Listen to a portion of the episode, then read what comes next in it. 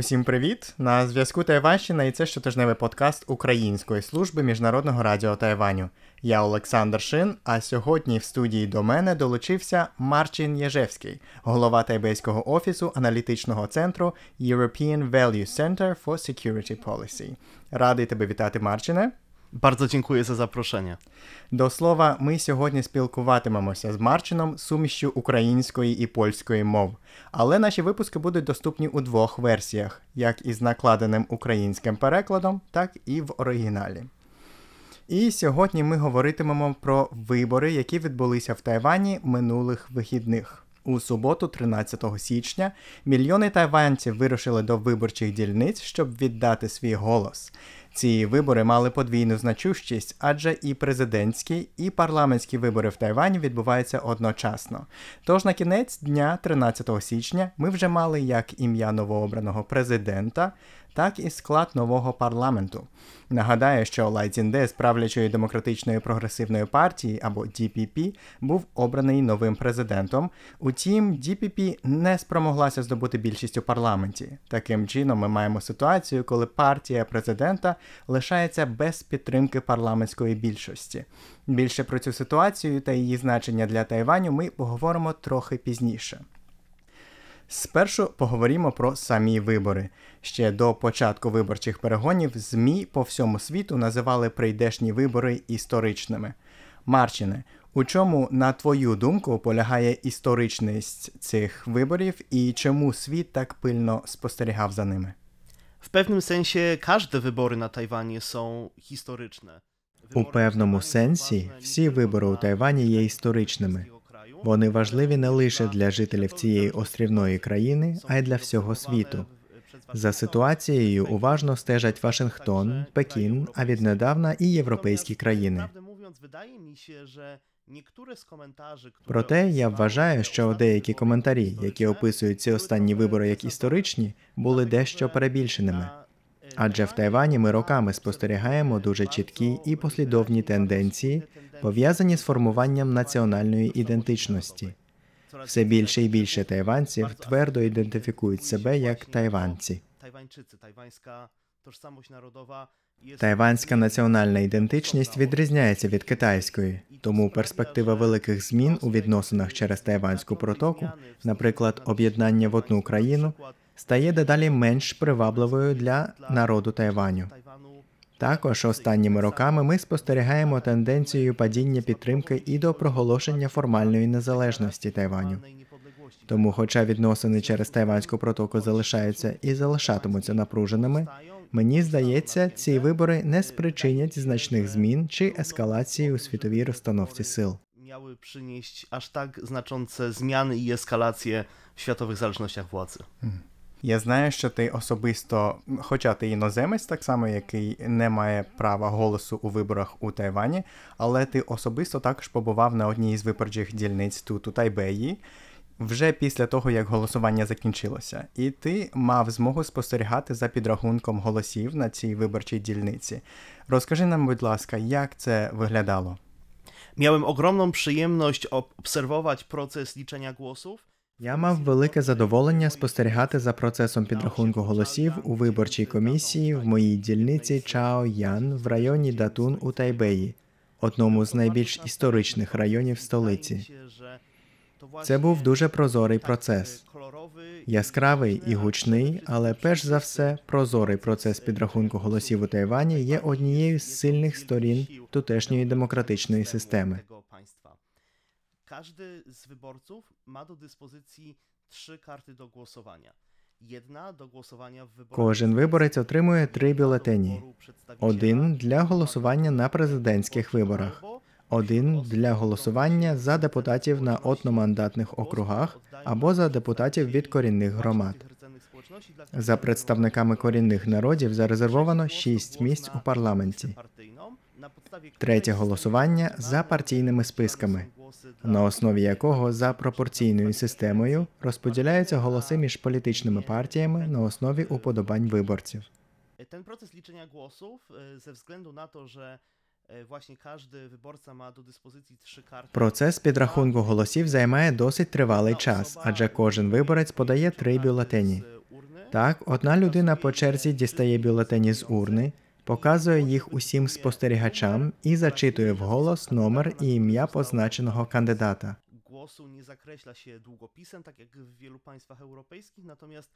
E, Тут позначають вибір не ручкою, як у багатьох країнах Європи, а спеціальною червоною печаткою.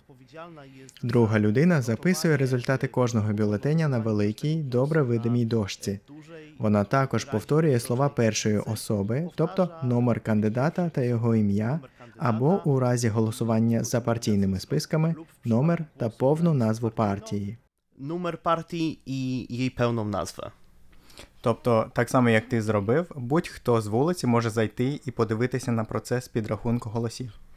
Tak, e, tak jak wspomniałem, siłą procesu głosowania na Tajwanie jest jego przejrzystość. Як я вже згадував, сильною стороною процесу голосування в Тайвані є його прозорість. Під час самого голосування не можна фотографувати чи знімати виборців у радіусі 30 метрів від дільниці.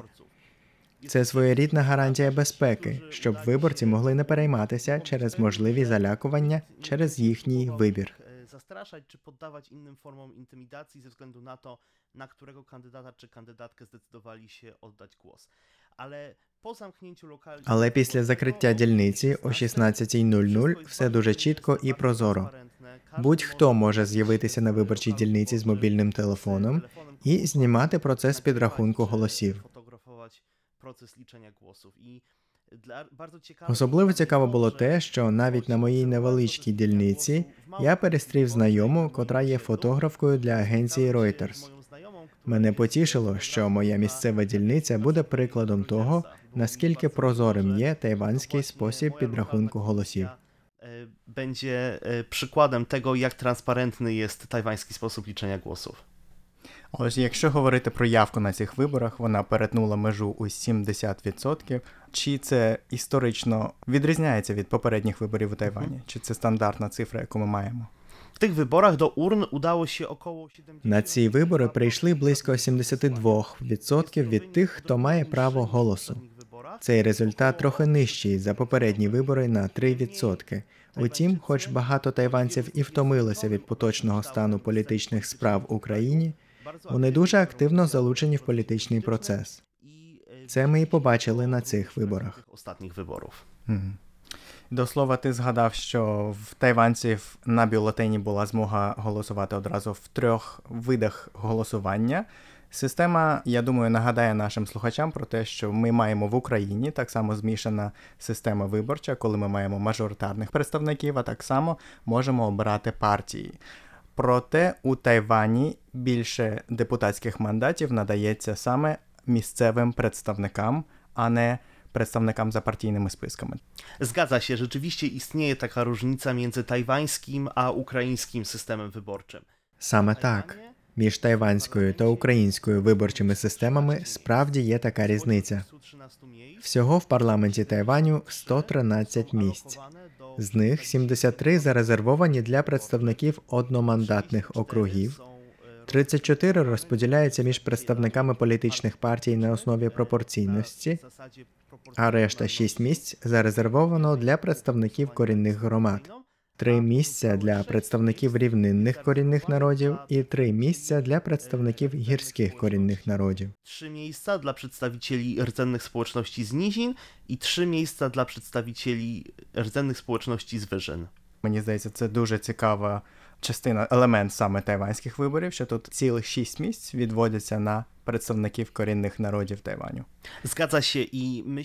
Так, також хочу звернути увагу на той факт, що відсоток місць у законодавчому юані Тайваню, які зарезервовані для представників корінних громад, перевищує відсоток корінного населення загалом. Уряд Тайваню наразі визнає 16 корінних народів, представники яких становлять приблизно 2,5% від усіх жителів Тайваню. około 2,5% Тоді як у парламенті, як я вже згадав, за ними зарезервовано 6 із 113 місць. 6 ze 113 miejsc. Отак, дуже цікаво. Тож поговоримо тепер про результати цих виборів. Наскільки очікуваними, на твою думку, або неочікуваними були результати? Wyniki wyborów prezydenckich w dużej mierze były zbieżne Результати президентських виборів значною мірою відповідали результатам опитувань громадської думки, які були доступні незадовго до виборів. Przypomnieć naszym słuchaczom, że na Tajwanie obowiązuje Варто нагадати нашим слухачам, що в Тайвані діє закон, який не дозволяє оприлюднення результатів виборчих опитувань в останні 10 днів перед виборами. Це для того, щоб дати виборцям час вирішитися без додаткових зовнішніх факторів. І дійсно, голоси розділилися між трьома кандидатами. Вільям Лай набрав понад 40% голосів, що трохи вище, ніж показували останні опитування. Хоу Юї, представник Гоміндану або Китайської націоналістичної партії, посів друге місце, і Кевендже посів третє. Natomiast do ostatniej chwili trudno było przewidywać Проте до останнього моменту було важко передбачити, яким буде результат парламентських виборів. Незважаючи на те, що ми часто називаємо партійну систему Тайваню двопартійною, де домінують демократична прогресивна та китайська націоналістична партії, у парламентських виборах Тайваню взяли участь 16 партій. Деякі з них не змогли провести своїх кандидатів до парламенту. e. Наприклад, партія нової сили втратила всі три місця, які до цього мала. E, Але кількість партій у бюлетенях та прагнення багатьох тайванців урізноманітнити політичну сцену країни тримали нас у напрузі до кінця. zdywersyfikować tajwańską scenę polityczną, e, trzymała nas w napięciu do końca. Але в результаті маємо дві основні сили в парламенті: це демократична прогресивна партія, як ти сказав, потім Гоміндан, і так само невеличке представництво від TPP, так, Тайванської народної партії, і здається, ще двоє безпартійних представників. Тобто, чи можна тут підсумувати, що парламент в принципі домінується двома великими силами? Myślę, że nie jest to takie proste. Я думаю, що це не так просто. Одним із найбільших переможців цих виборів є Тайванська народна партія або TPP. Бо зі своїми вісьмома представниками в парламенті вони гратимуть вирішальну роль під час прийняття рішень. Усього в парламенті Тайваню 113 місць. Ні китайська націоналістична партія з її 52 депутатами, ні демократична прогресивна партія з її 51 депутатом не зможуть керувати самостійно. Тому вперше в політичній історії Тайваню є необхідність коаліційних переговорів. Наразі ми ще не знаємо, чи буде сформована сильна коаліція між китайською націоналістичною партією та тайванською народною партією. Це можливо, адже ці партії вже вели переговори щодо потенційної коаліції під час президентських виборів. Ми також не знаємо, чи зможе демократична прогресивна партія переконати Тайванську народну партію до тіснішої співпраці. Також дуже ймовірно, що постійна коаліційна співпраця взагалі не буде створена, і двом основним партіям доведеться переконувати Тайванську народну партію під час кожного окремого голосування з конкретних питань. Konkretnymi e, sprawami. Я думаю, що демократична прогресивна партія має ще кілька інструментів для налагодження співпраці з Тайванською народною партією. Справа в тому, що Вільям Лай наразі має завдання сформувати новий уряд, і він може вирішити передати деякі міністерські посади представникам Тайванської народної партії. Чи станеться це? На жаль, ми ще не знаємо. Przekazać przedstawicielom e, tajwańskiej partii ludowej. Czy tak się stanie? E, Niestety jeszcze e, tego nie wiemy. Отакий от розбір ситуації в парламенті зараз від Марчина Єжевського. Ми трохи пізніше ще поговоримо про значення такої ситуації в парламенті, власне, для президент... новообраного президента Лая. Поговоримо спершу про китайський фактор. Я думаю, багато ЗМІ по всьому світу писали про це. Ми не хотіли починати розмову з цього, але маємо згадати, що багато хто дійсно писав, що в цих виборах вирішальну роль грає саме фактор Китаю. Чи ти погоджуєшся з цим? w każdych wyborach na Tajwanie, a szczególnie w wyborach na poziomie centralnym, Chiny odgrywają ważną rolę. Китай відіграє важливу роль на всіх виборах у Тайвані, особливо на центральних. Китай намагається підривати діяльність демократичних інституцій у Тайвані, що і відбувалось під час виборчої кампанії. Наприклад, були спроби китайських діячів втрутитися в інформаційний простір Тайваню. Крім того, Китай намагався вплинути на місцевих лідерів, наприклад, на представників місцевих рад. Їх запрошували на поїздки до Китаю, під час яких переконували у потребі так званої нормалізації відносин через Тайванську протоку.